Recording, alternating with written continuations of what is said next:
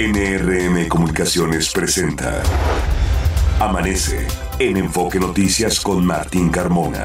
Cuando empieza el día.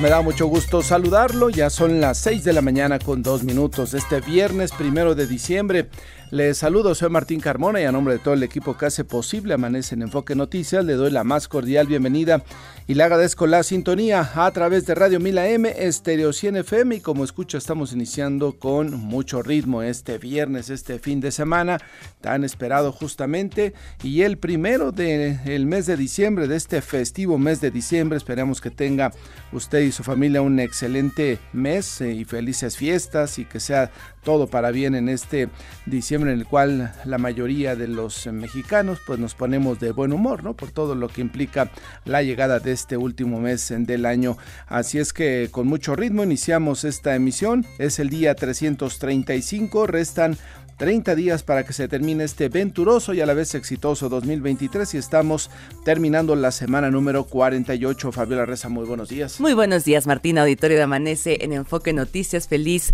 viernes, además de quincena. Escuchamos música de la década de los 80. Este es un clásico, Funky Town, de la banda Minnesota Lips. Fue lanzada precisamente en 1980.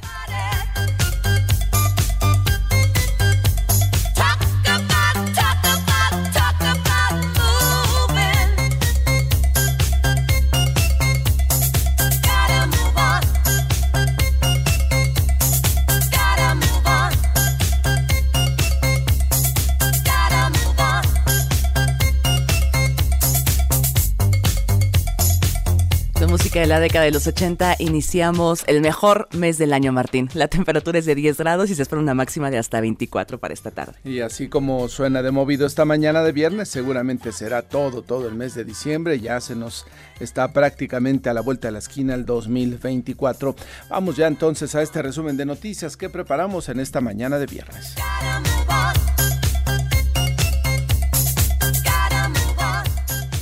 Y comenzamos con asuntos de la Fiscalía del Estado de Puebla, la cual está próxima a ejercer acción penal contra Patricio Pereira, quien golpeó a un guardia de seguridad en Lomas del Angelópolis. Su titular, Gilberto Higuera Bernal, precisó que por ser menor de edad será tratado bajo el sistema de justicia para adolescentes. Es decir, no, va a quedar en la anécdota, no va a quedar en el video, en los reclamos, eh, va a tener que ir ante las autoridades. Escuchamos.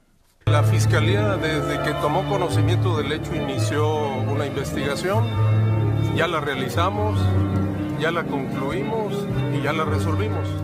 En este momento estamos ante el Poder Judicial haciendo la solicitud correspondiente para presentarlo con ellos ante un juez. ¿De qué manera van a ejercitar acción penal eh, Me lo quiero reservar para no anticiparle todavía a nadie. Recuerden que se trata solamente como contexto una persona menor de edad y se aplicarán las reglas que corresponden al sistema de justicia penal para adolescentes. Le comento que Oscar Villanueva, director de la empresa Vima, donde labora el vigilante agredido, reveló que Carlos Pereira, padre del joven, ofreció disculpas y buscó llegar a un acuerdo sobre el mismo caso. Por cierto, la preparatoria de la Universidad Anáhuac, allá en Puebla, expulsó de manera definitiva a Patricio Pereira. Estudiantes de la Prepa 5 de la UNAM marcharon en Ciudad Universitaria para denunciar presuntos casos de acoso sexual y exigir la destitución de la directora de ese plantel. Encapuchados vandalizaron la torre de rectoría, a cuya puerta principal arrojaron gasolina y le prendieron fuego. Y en otros asuntos, también aquí en la ciudad, el presidente Andrés Manuel López Obrador aclaró que no incluirá a Ernestina Godoy en la terna a la Suprema Corte de Justicia, pero le abrió las puertas de su gobierno en caso de que no sea ratificada como fiscal de la Ciudad de México. Escuchamos. Pero Ernestina, si no la aceptan, aquí tiene las puertas abiertas con nosotros y para buscamos, es que es buenísima, es una mujer preparada. La Secretaría de Administración y Finanzas Local, Luz Elena González, entregó el paquete económico 2024 al Congreso de la Ciudad de México, que proyecta un gasto de 267.965 millones de pesos. José Antonio Peña renunció a la Agencia Digital de Innovación Pública del Gobierno Capitalino para incorporarse a otras actividades de la transformación de México. Lo sustituye Eduardo Clark, quien se desempeñaba como director general de Gobierno Digital. Lía Limón, alcaldesa de Álvaro Obregón, responsabilizó a SACMEX de la falta de agua en la demarcación. Acusó que el organismo manipula las válvulas y reparte el líquido en pipas a nombre de Morena. Les informo que esto se debe una vez más a la manipulación de válvulas que el sistema de aguas del gobierno de la Ciudad de México hace de manera arbitraria, sin avisar y sin considerar las afectaciones que generan a la ciudadanía, porque no me afectan a mí, afectan a los ciudadanos. Hago un llamado al director del sistema de aguas del gobierno de la Ciudad de México para que dejen de manipular válvulas y de afectar a las y los vecinos de Álvaro Obregón. Es igualmente reprobable que utilicen esta situación para repartir agua en pipas a nombre de Morena. Una falla eléctrica en un tren provocó la suspensión del servicio en la línea 1, ¿eh? en la línea 1 del metro, la recién remodelada que tiene trenes eh, nuevos. Eh, y la suspensión fue hasta por unos 25 minutos. Las maniobras para retirarlo provocaron aglomeraciones de usuarios en las estaciones Pantitlán, Zaragoza, San Lázaro, Merced y Pino Suárez. Hasta la línea 1 recién remodelada sigue fallando. El metro opera solo al 50% de su capacidad debido a la falta de refacciones y herramientas esenciales para el mantenimiento de trenes, vías y equipo. Así lo denunció Fernando Espino, líder sindical del sistema de transporte colectivo. Exigió la dignificación de áreas de trabajo técnicas y administrativas, así como la atención y detección de áreas peligrosas e insalubres. Del 11 de diciembre al 6 de enero del 2024 en el metro se aplicará el operativo Cero Pirotecnia para evitar el ingreso, transportación y venta de artefactos explosivos en las 12 líneas de esta red de transporte. Y como ayer le adelantábamos, la Secretaría de Seguridad Ciudadana arrancó el operativo Conduce sin alcohol, jornadas decembrinas, que estará vigente hasta el próximo 7 de enero, las 24 horas del día, en puntos itinerantes de revisión. Los ciudadanos que conduzcan bajo los influjos del alcohol serán acreedores a un arresto de 20 a 36 horas sin posibilidad de amparo y los vehículos serán remitidos al corralón. En información de la megalópolis, allá en Morelos, fueron detenidos otros dos colaboradores del fiscal Uriel Carmona por presuntos nexos con la delincuencia organizada. Se trata de Alejandro Chávez eh, Carmona, quien es fiscal de la región Oriente, y Daniel Solís, jefe de Ministerios Públicos. En el Estado de México fue capturado Adrián Ulises, alias El Panda, presunto integrante del grupo delictivo Los Tanzanios. Encabezaba una célula dedicada a la extorsión a comerciantes y narcomenudeo en la Ciudad de México. Buenos días, 6 de la mañana con 11 minutos. Vamos a ir a una pausa. Le recordamos nuestras vías de comunicación y contacto. Me ubica en la red social de Twitter en arroba Carmona Martín. Nosotros como Enfoque Noticias en Twitter, Facebook, Instagram, YouTube y TikTok. Nuestro WhatsApp es el 55 73 60 35 87. La temperatura en la Ciudad de México es de 10 grados. Se espera una temperatura máxima para esta tarde de hasta 24 grados. Son las 6 de la mañana con 11 minutos y nos damos a la pausa escuchando música de los 80. Esta canción se llama 99 Love Balloons. Amanece en Enfoque Noticias con Martín Carmona por Stereo 100, 100.1 de FM y Radio 1000 AM. Continuamos. 6 de la mañana ya con 16 minutos. Vamos eh, con nuestro compañero Jorge Sánchez, que nos tiene la crónica justamente del lanzamiento del programa Conduce sin alcohol, el famoso alcoholímetro. Jorge Sánchez, adelante, buenos días. Gracias, Martín, auditorio de Enfoque, muy buenos días, de Amanece en Enfoque Noticias, muy buenos días. Eh, pues está por iniciar las fiestas navideñas y es por ello que las autoridades de la Ciudad de México dieron a conocer que entró en vigor el programa Conduce sin alcohol a partir del 30 de noviembre y hasta el 7 de enero del 2024 y bueno, eh, la Secretaría de Seguridad Ciudadana en conjunto con la Secretaría de Movilidad presentaron el programa preventivo Conduce sin alcohol, mejor conocido como alcoholímetro y será pues ya eh, implementado desde anoche. Ambas secretarías explicaron que el programa se adelantó debido al alto índice de accidentes automovilísticos que se generaron en esta temporada decembrina, principalmente a causa de manejar bajo los efectos del alcohol. Los alcoholímetros estarán ubicados en las 16 alcaldías de la Ciudad de México, así como en puntos estratégicos del Estado de México, además de entradas y salidas de, principales eh, del Valle de México. Este programa también aplicará eh, pues en otras entidades del país. Aquí en la Ciudad de México, bueno, habrá supervisión de lo, para los propios policías, eh, se respetarán los derechos humanos, en los que dicen las autoridades. Vamos a escuchar a gente especializada que hace las supervisiones.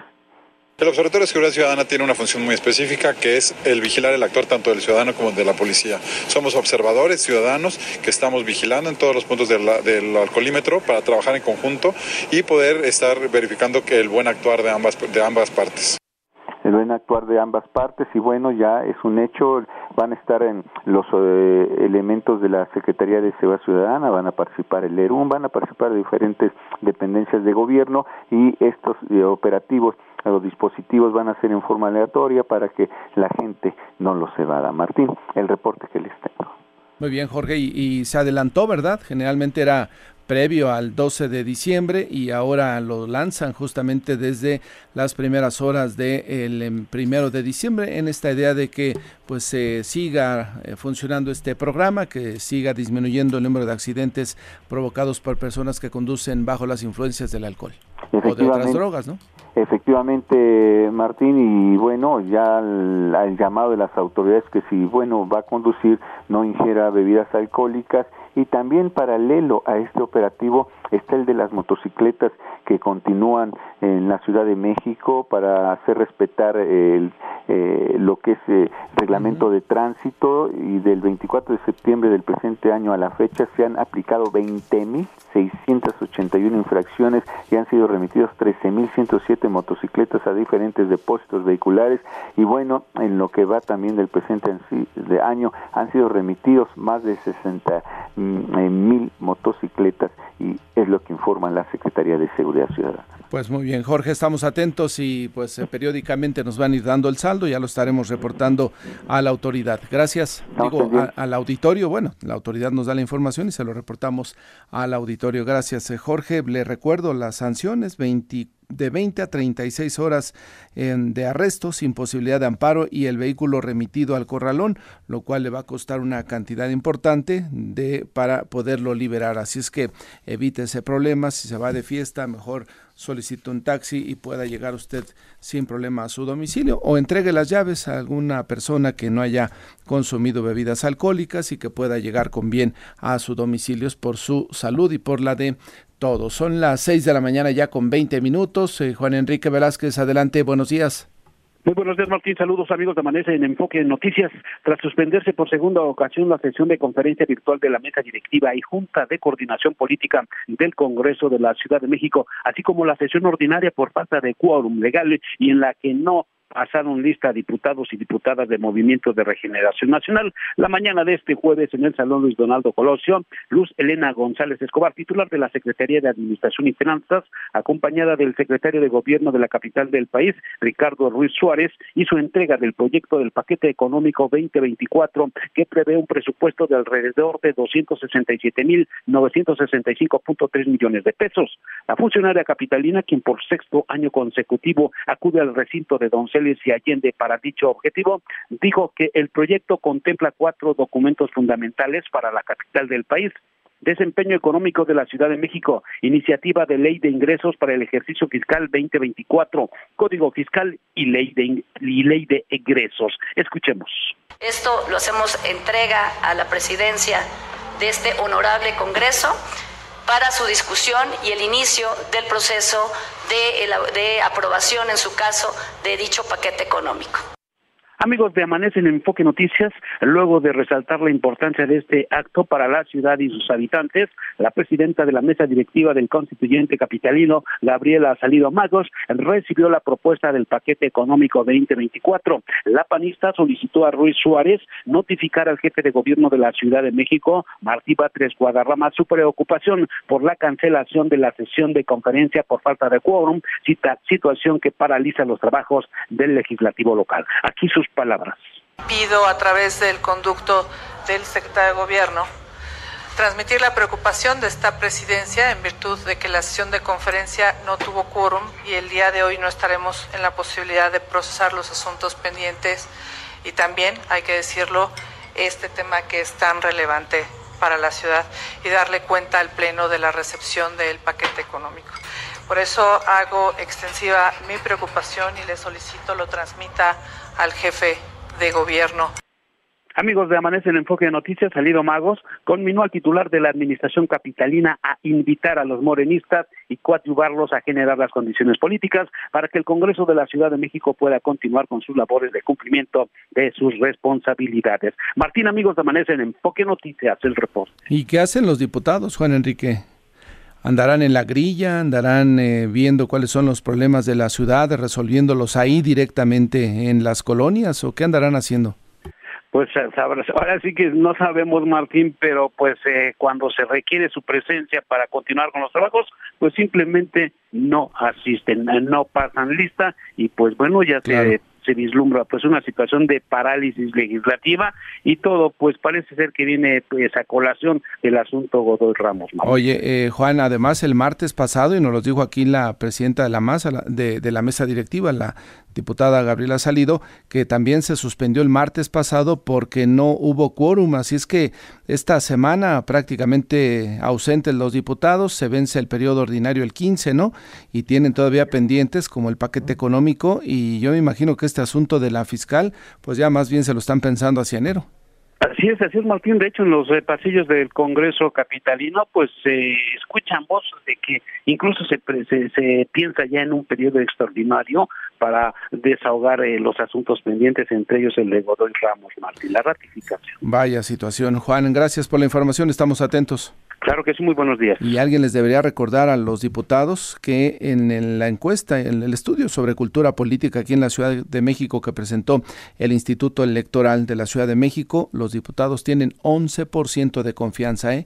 11% confían los ciudadanos en los diputados, simplemente no los ven como pues eh, alguna figura política y de gobierno que dé certidumbre, ¿no? Más bien hay más dudas respecto a lo que hacen y se esmeran con esta información que ya le dábamos, se esmeran en seguir desacreditando su actividad política. Vamos ahora con nuestra compañera Natalia Estrada porque ya falló la línea 1 del metro. Desafortunadamente Natalia tiene algunas semanas que se echó a andar, nos dijeron que era lo mejor de lo mejor y ya ni esta funciona al 100%. Natalia, buenos días. ¿Qué tal, Martín? Un saludo para ti, el auditorio de Amanece en Enfoque Noticias. Pues a un mes de que el gobierno capitalino reabriera el tramo Pantitlán a Isabel Católica de la línea 1 del metro, uno de los trenes que fueron adquiridos por la administración anterior y que fue modernizado para prestar servicio tuvo que salir de circulación.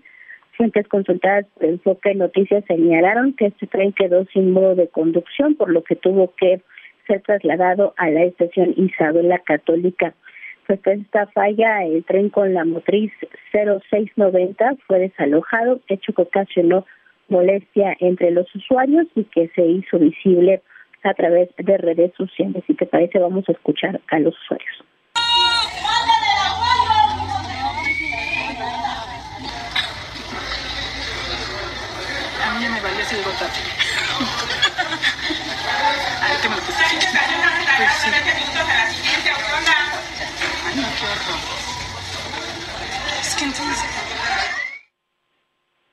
Bueno, fue a las 7.35 horas de la mañana cuando este tren tuvo que ser remolcado con otro tren y llevado a Isabel la Católica. Fue hace dos semanas también, Martín, cuando en esta misma línea tuvo que salir de circulación otro tren por fallas en el cierre de puertas.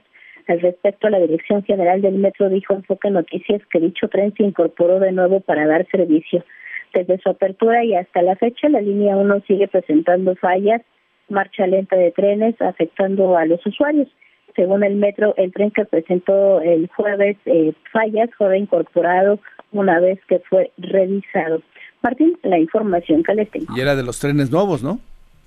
Así es, Martín. En realidad no son trenes tan nuevos, fueron adquiridos en la administración pasada y lo único que se hizo fue modernizarlos para poderlos pues introducir en esta mm. línea uno los trenes chinos que pues también adquirió la administración todavía no ingresan, siguen armándose en, en Bueno, pues eh, gracias Natalia, estamos atentos, buenos días. Pendientes, buen día. Eh, Fabiola, y bueno, en los próximos días se supone habrá también el cierre de lo que es la línea 9, ¿no? Tres estaciones de Pantitlán a Velódromo, así es Martín, auditorio de Amanece en Enfoque Noticias. Estamos pendientes de lo que nos informe la autoridad respecto a la fecha exacta cuando cerrarán estas estaciones por trabajos de remodelación, Martín. Y también se supone que hoy entraría en vigor eh, los camiones de servicio de transporte de apoyo del aeropuerto de la Ciudad de México al AIFA, ¿no? Así es, Martín. Cabe recordar que la Secretaría de Infraestructura, Comunicaciones y Transportes nos había anunciado a principios de noviembre que iniciaría, operaciones un nuevo servicio de transporte terrestre entre, bien lo comentas, el aeropuerto Benito Juárez y el AIFA. Esto iba a entrar en operación el 21 de noviembre. El 20 nos anunció que no, que se iba a posponer la entrada en operación para este viernes 1 de diciembre. Aún no nos ha dicho si se cancela o se posterga la fecha de entrada en operación. O si finalmente estarán eh, operando hoy, bueno, pues mandaremos a uno de nuestros reporteros justamente para que verifique si estas rutas están funcionando. Serán autobuses de pasajeros de última generación equipados con comodidades y características modernas para garantizar un viaje confortable, nos dice la autoridad. La duración del viaje estimada será de aproximadamente 50 minutos, brindando una opción conveniente y rápida para los viajeros que tengan. 50 minutos, ¿se irán volando? ¿Tendrán un carril exclusivo? No veo. ¿Construyeron un puente? No lo sabemos. pues mira, veremos, veremos. Entonces, eh, vamos eh, con más información en Metropolitana. Noemi Cruz, adelante. Martín Auditorio de Amanece en Enfoque Noticias. Buenos días. En lo que va del año se han instalado 1.016 tótems de seguridad en 769 unidades habitacionales de la capital, los cuales cuentan con botones de auxilio y cámaras de seguridad. Así lo informaron el coordinador del C5 Juan Manuel García y la procuradora social Claudia Galavis. En Tlalnepantla, Estado de México, fue clausurado un corralón ubicado en la vía Gustavo Vaz en un operativo realizado por las Secretarías de Seguridad y de Movilidad, así como de la Fiscalía, debido a que la empresa no respetaba el acuerdo de tarifas máximas. Cuatro personas resultaron heridas por quemaduras de primer y segundo grado tras un flamazo en una tortillería en la colonia San Pablo Ozotepec, en Milpa Alta. El Ayuntamiento de Amanalco, en conjunto con la Comisión de Agua del Estado de México, realizarán una jornada de limpieza del río Amanalco. En los trabajos de saneamiento participarán más de 80 voluntarios. Martín, hasta aquí en Enfoque Metropolitano. Gracias, Noemí. Los deportes con Javier Trejo Garay. Javier de Juaray, ¿cómo te va? Buenos días. Presente. ¿Cómo estás, mi querido Martín? Fabi, ¿qué tal? Buenos días. ¿Cómo vienes a trabajar en los primeros días de diciembre, Javier? Pues como debe de ser, diciembre que es ya el último jalón de este 2023. También ves de las posadas, ¿no? Con todo y todo, pero bueno, sí. hay, hay que hay que seguir trabajando, porque esto no para, no para la información, no paramos en Enfoque Noticias. Oye, eh, rápidamente, Fabiola y tú cumplen años en el mes de diciembre, ya próximamente. Feliz cumpleaños, Javier, adelantado. Ah, este igualmente, semana. igualmente, igualmente, Fabi, igualmente. El 3 de diciembre. 3 de diciembre. es el domingo. el domingo. ¿Y el tuyo, Fabiola? El 6 de diciembre. Bueno, pues ya nada más nos dicen dónde nos vemos para festejar. ¿no? Podemos hacerla con, de manera conjunta, Fabi, ¿qué te parece? ¿Nos invitamos a nuestra fiesta, Javi? Sí. Sí, ok, está bien. Bueno. Está bien. ya nos avisan entonces. Ahí están las mañanitas ya de fondo para que anticipadas para los dos. Gracias. Muchas gracias, muchas gracias al, al equipo pues sí, eh, es el domingo, efectivamente, el, día de mi cumple. y ahí lo dejamos, no preguntamos cuántos cumplen, porque ya se ven medio no, porque ya se nota, ¿no? los dos, se ven muy maltratados. Ya se empiezan a notar. Ahí lo dejamos. Gracias, eso, eso también te lo agradezco, mi tío Martín. Oiga, pues arranquemos con lo importante de la información deportiva, fútbol mexicano, los cuartos de final que han arrancado ya en su etapa de, de ida en esta misma semana, mitad de la semana. El día de ayer hubo un par de encuentros, el del equipo de Puebla enfrentando a los Tigres de Nuevo León. Un empate a dos se registró en este partido, fue una muy buena actuación de Guillermo Martínez, sigue marcando gol para el equipo de la franja en cuatro partidos consecutivos, ha anotado gol Martínez, mientras que el equipo de, de, de Tigres iba ganando y al final Puebla le, lo alcanzó y al final eh, acabó en un empate a dos. Partido eh, que empata el equipo de, Tigres y que además también evidentemente le conviene para el equipo de Tigres este empate, un empate con el cual prácticamente sale, sale con cierto sabor a victoria para el equipo de Tigres porque un empate también le basta, además su mejor posición en la tabla en caso de un empate del global también le vale al equipo de Tigres para avanzar a la siguiente ronda, la semifinal de este balompié mexicano. Otro partido que se jugó ayer también por la noche fue el encuentro entre el equipo de Chivas y los Pumas de la UNAM. El partido se jugó en la casa del conjunto de las Chivas. Eh, tuvo todo el equipo de Chivas para incrementar la ventaja. No sé si tuviste la oportunidad de ver este partido, Martín toda vez que se trataba de tus Pumas jugando contra las Chivas. Eh, ganó apenas 1 por 0, pero me parece que Julio González fue la figura de este encuentro, el portero del equipo de Pumas, para evitar lo que pudo haber sido una derrota más, más, eh, abultada, ¿no? Sin duda. que unos cuatro hubieran. Por lo menos, sí. El Guadalajara ciertamente salió de vena el portero del, Pumas, pero y, y sabes qué, Javier, sí, se percibe que es probable que Pumas pueda el domingo remontar y, sacar un resultado favorable, pero yo me sigo preguntando a qué juega Pumas, a qué juega. Sí, ayer estuvo bastante frío, no le veo forma al ataque. Eh, me extraña de Mohamed, que es un técnico que le gusta mucho sí, claro. sus equipos ofensivos. Y yo los veo, y te lo dije desde el partido anterior acá en CEU, cuando también le ganaron a, Guadalajara, no los veo como para que podamos ser campeones en esta temporada. Ojalá me equivoque, ¿no? Ojalá eh, mejoren y vayan avanzando, pero por lo que veo, pues quizá puedan sacar al Guadalajara algún otro avance por ahí y hasta ahí nos vamos a quedar. No, no le veo forma. Sí, ayer fue un planteamiento bastante eh, medroso, me lo parece conservador del equipo de Pumas. Respetaron demasiado las Chivas y con un eh, doble contención, por ejemplo, que utilizó el turco Mohamed, como respetando, como tratando de sacar un empate, al final no se, no se dio acabaron perdiendo por 1 a 0.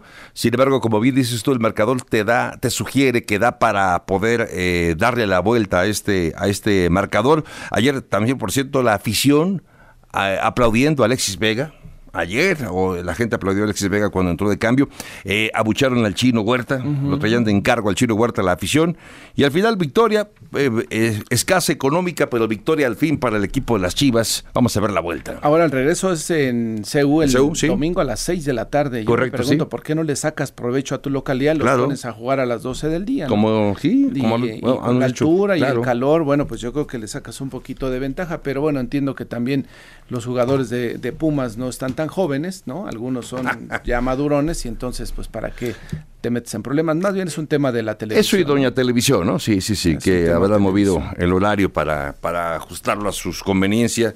Esto ocurre generalmente, sobre todo en esta etapa, ¿no? De, de fin de, de temporada, cuando ya estamos en liguilla, que se empiezan a ajustar los horarios para conveniencia de la televisora que tenga los derechos de los partidos.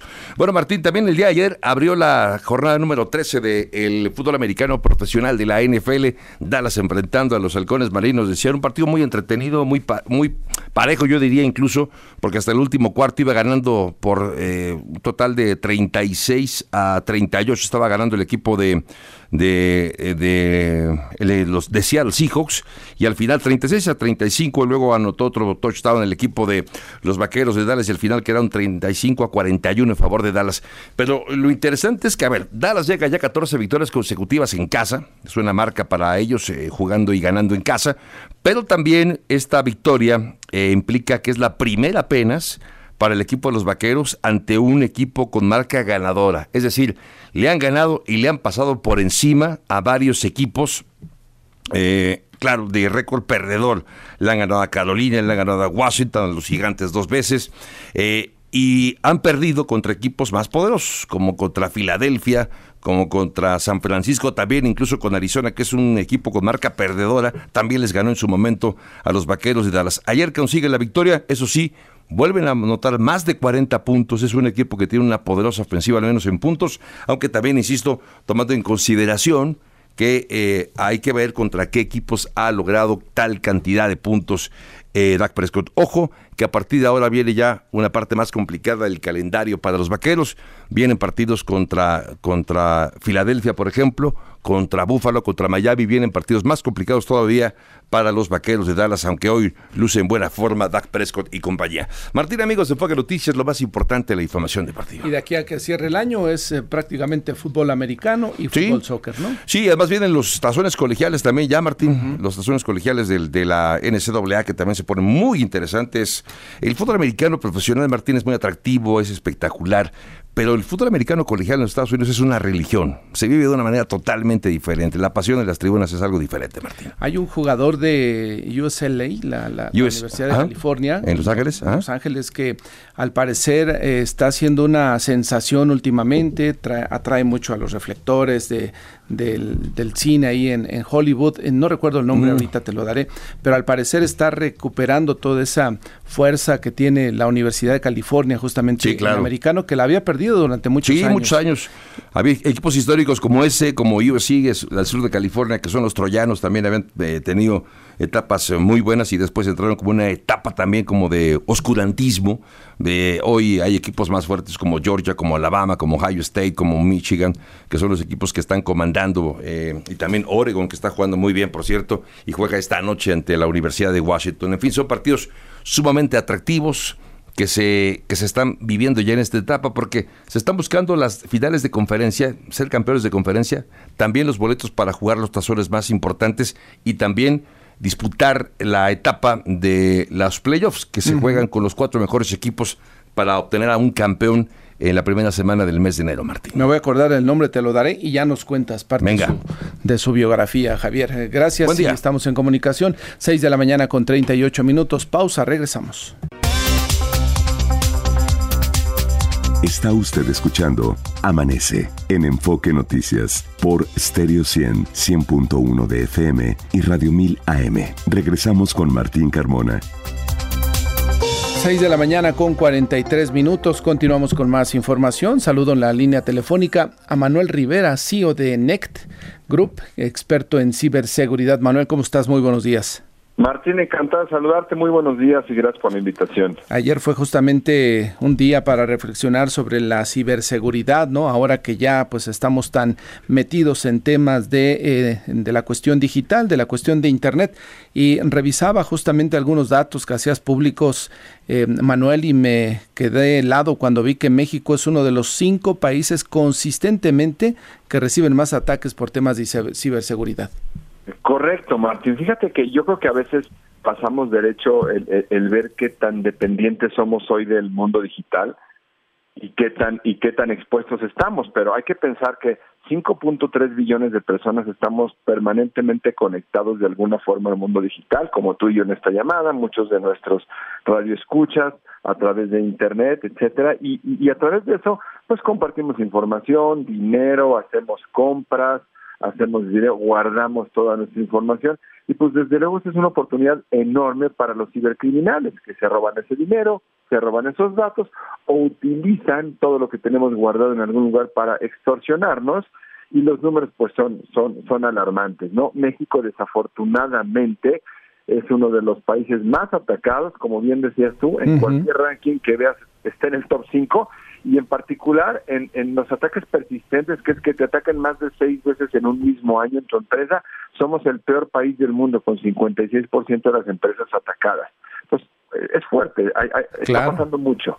Sí, sí, sí. Y además a veces uno se queda con la idea de que, bueno, me clonaron mi tarjeta o me intentaron clonar el número del WhatsApp. No, pero las empresas, ¿no? Las empresas que tienen información, que tienen sus recursos ahí, son también un blanco y un objetivo permanente de los, eh, de los delincuentes eh, digitales. Sí, fíjate qué bueno que lo mencionas, porque cuando, cuando una persona como a ti y a mí de repente nos hackean el WhatsApp o nos desaparecen algunos, algunos centavos de nuestra cuenta, normalmente compartes esa información y se entera el mundo entero.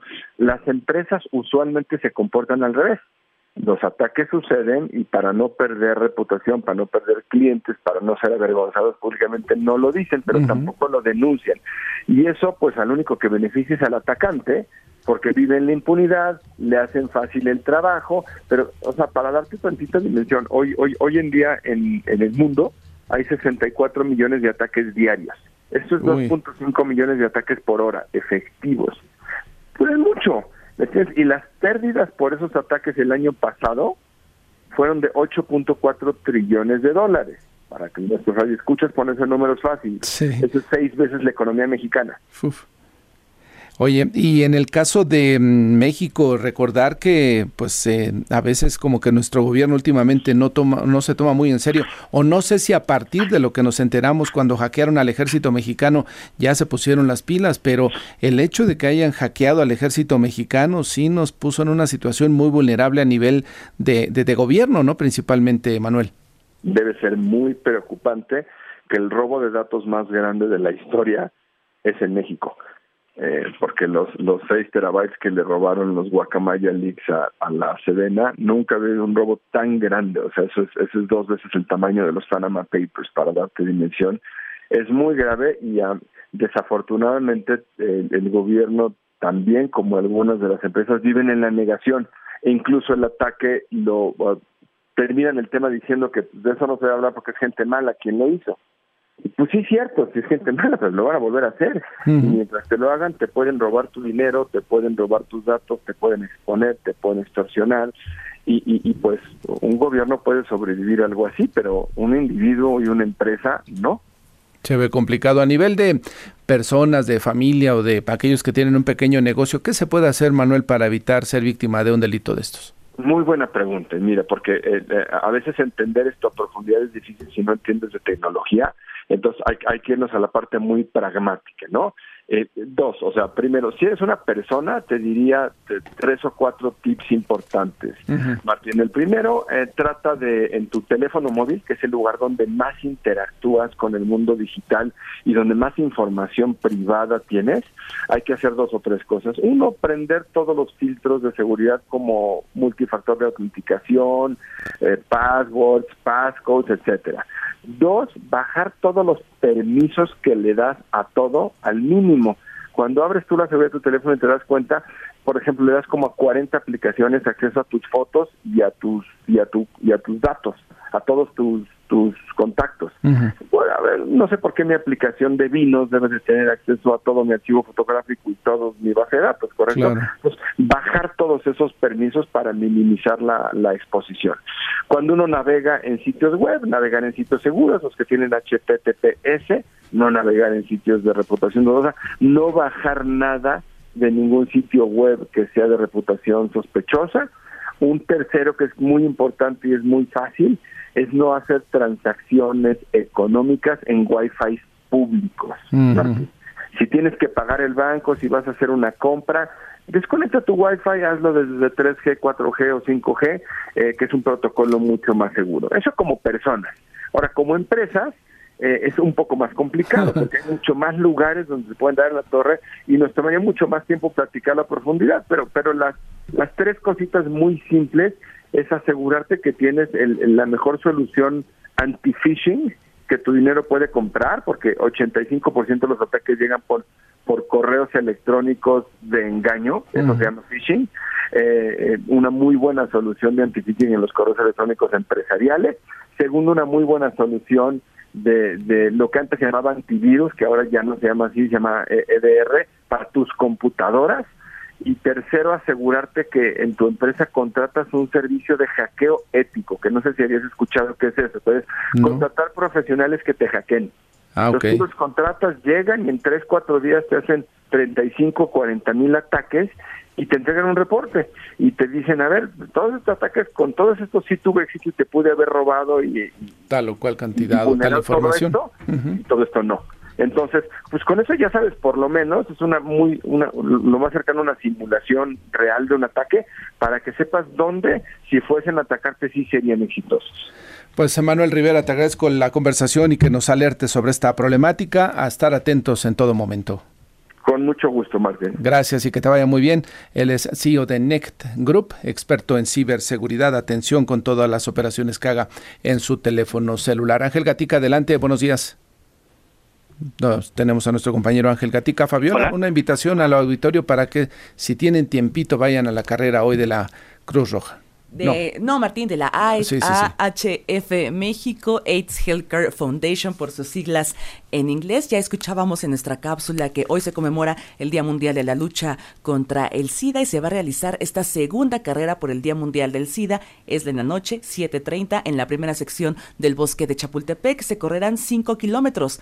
El objetivo es convocar a las organizaciones de la sociedad civil, a familias, a personal de salud, a personas que viven con VIH, también a deportistas y a toda persona que lo desee a dar visibilidad que la pandemia del VIH aún no termina, Martín. Ya se terminó el registro de para esta carrera, pero nos invitan a todos, podemos asistir a participar con nuestra familia y hacer comunidad. Está abierta la invitación porque aunque no tenía un costo esta segunda carrera del Día Mundial contra el SIDA, sí invitaban a los participantes a hacer una donación por un valor mínimo de 350 pesos y nos invitan a seguir donando productos de despensa, ya sabemos cuáles son los básicos, también productos de higiene personal o toallas para gestión menstrual y pañales para adulto o para niño. Lo recaudado es muy importante, Martín, porque se va a destinar a personas que viven con VIH con especial atención en los damnificados por el huracán Otis, también a personas que se encuentran en situación de calle u otras vulnerabilidades, así como para el programa de salud y gestión menstrual en puntos de prueba de VIH y unidades móviles de esta fundación AHF.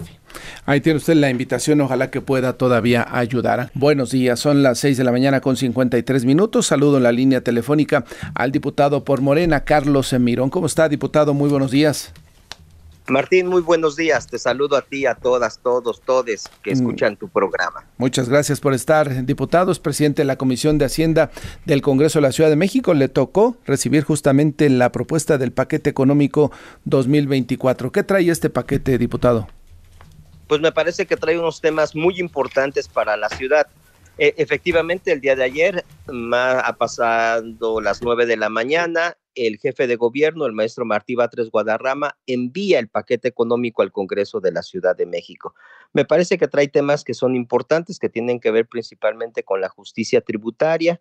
Puedo resaltar que aumenta, aumenta los recursos que tendrá eh, el gobierno de la Ciudad de México por encima de los 267 mil millones de pesos. Me parece que este será un elemento muy importante y que se tendrá que destinar principalmente a fortalecer los programas sociales y los derechos de la gente en la Ciudad de México. Se garantiza justamente la operación de los programas sociales que son tan importantes para la capital del país y también entiendo hay recursos suficientes para concluir las obras que están en marcha en la ciudad, diputado. Efectivamente, porque van recursos específicamente a donde se necesitan el sistema de transporte colectivo Metro aumenta su presupuesto de manera significativa. Se aumenta también el presupuesto para el sistema de aguas de la Ciudad de México, más de 500 millones de pesos más de excedente al sistema de aguas de la Ciudad de México. Aumenta también en 30% el presupuesto para el Instituto de Vivienda de la Ciudad de México, así como también para programas importantes como Barrio Adentro que se necesita atender los programas en términos de infraestructura en la Ciudad de México, pero no solamente eso, Martín, sino que también las alcaldías tienen un aumento significativo. Para este ejercicio presupuestal 2024 tendrán un aumento de 7.9% en los recursos que estarán recibiendo. Ese es buen dato porque finalmente a veces las alcaldías también señalan que no hacen sus actividades porque no tienen recursos. Hoy se garantiza entonces un incremento de casi el 8% arriba de la inflación, entonces, ¿no?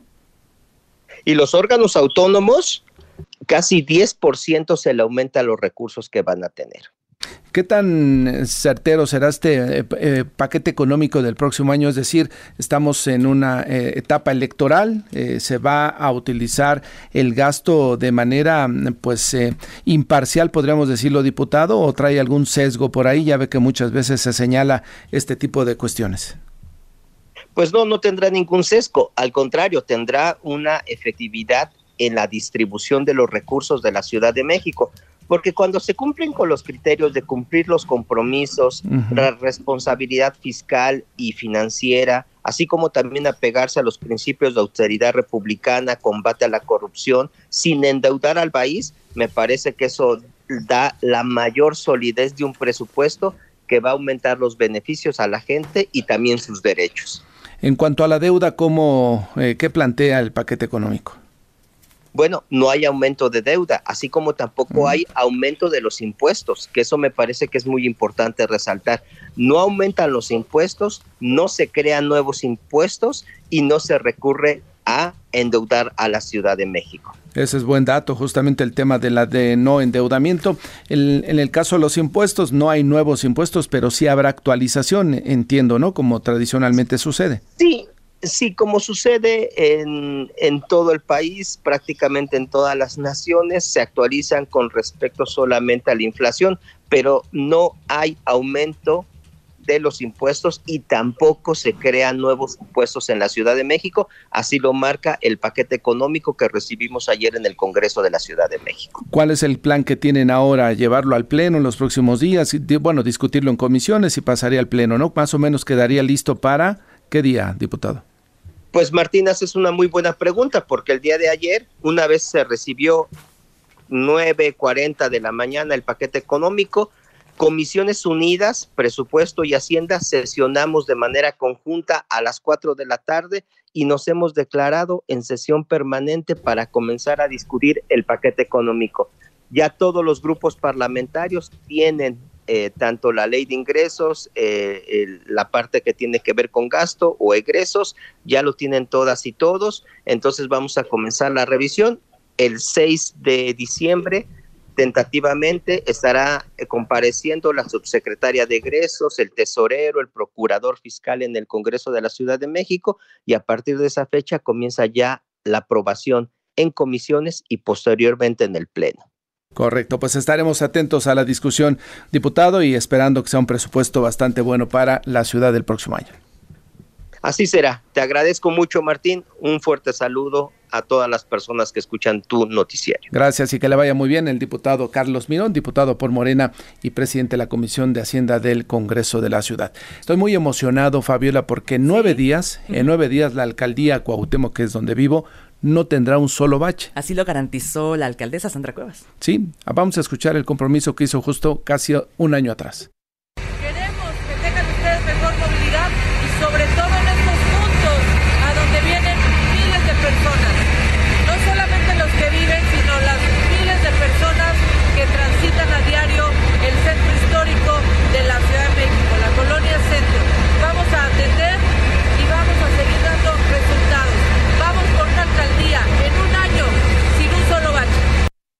Una alcaldía en un año sin un bache. Esto fue el 10 de diciembre del 2022. Entonces, en nueve días, la alcaldía Cuauhtémoc, tú también podrás circular sin ningún problema, sin baches. Pues eh, estaremos documentando, por supuesto. ¿Será? vamos, a, vamos a revisarlo. Lo garantizó la alcaldesa, estaremos, siempre da su palabra. Exactamente, esperemos que realmente así suceda. Ya le daremos un reporte puntual el próximo 10 de diciembre de si se logró esto o no. Fabiola, terminamos. Y la temperatura es de 10 grados. Y ya viene Mario González con más información. Les deseo que tenga un excelente fin de semana. Buenos días.